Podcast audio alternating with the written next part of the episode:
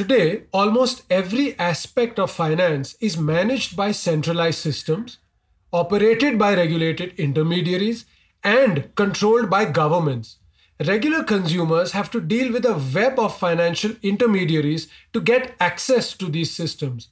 The centralized finance system suffers from many problems, including those of access, efficiency, time, and cost. And that's why DeFi was born.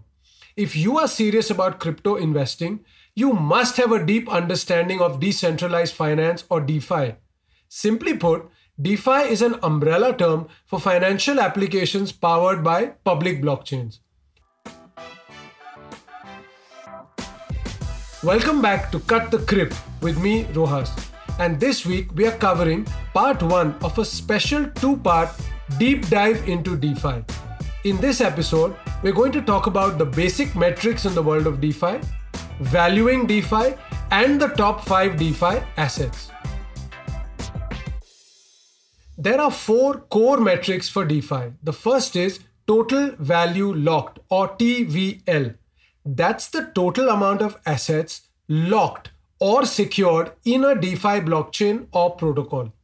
The second is circulating supply. That's the number of coins or tokens in public hands. The third is market capitalization or MCAP, which is the current price multiplied by the circulating supply. And finally, the fourth is market cap to TVL ratio or MTR. And that's calculated by dividing the market capitalization by the total value locked. Based on my research, I consider three to be the ideal MTR for a public blockchain. If a blockchain's MTR is above 3, it is overvalued, and if it is below 3, it is undervalued. Now let's understand how we value DeFi blockchains. Step 1, we multiply the TVL of the blockchain by 3. This is the ideal market capitalization of the blockchain.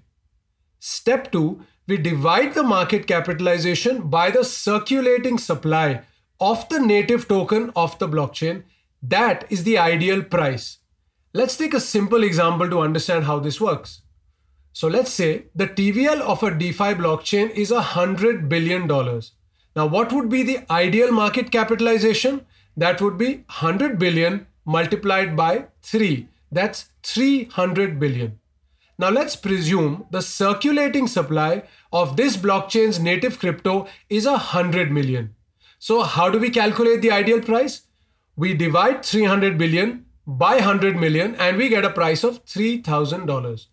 Now that you've understood the basics, I've got a little assignment for you. Calculate the ideal prices for the native tokens of Ethereum, Binance, Solana, Avalanche, and Terra. Now that we've understood a little bit about DeFi valuation, let's jump into the top 5 DeFi assets by TVL. The first is called Wrapped Bitcoin. Now, this is the first tokenized version of Bitcoin that runs on the Ethereum blockchain.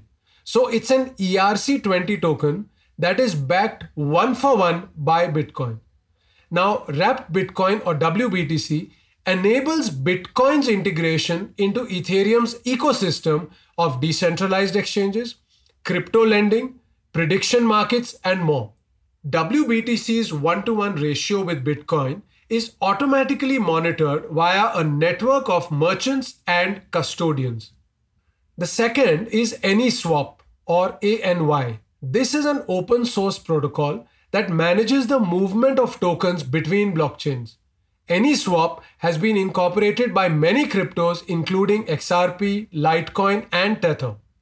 AnySwap uses private key sharding in which the private key is split and managed by multiple nodes to guarantee the safety of assets. ANY token holders decide which cryptos should be listed on the AnySwap decentralized exchange. The third is Olympus or OHM. This is a stablecoin that is not pegged to fiat currency. Its value floats based on the value of its underlying treasury of assets and parameters that are set by its decentralized autonomous organization or DAO. This stability is maintained by minting and burning OHM. The fourth is Wonderland or TIME. This is an avalanche based decentralized reserve currency protocol. The time token is not pegged to fiat currency.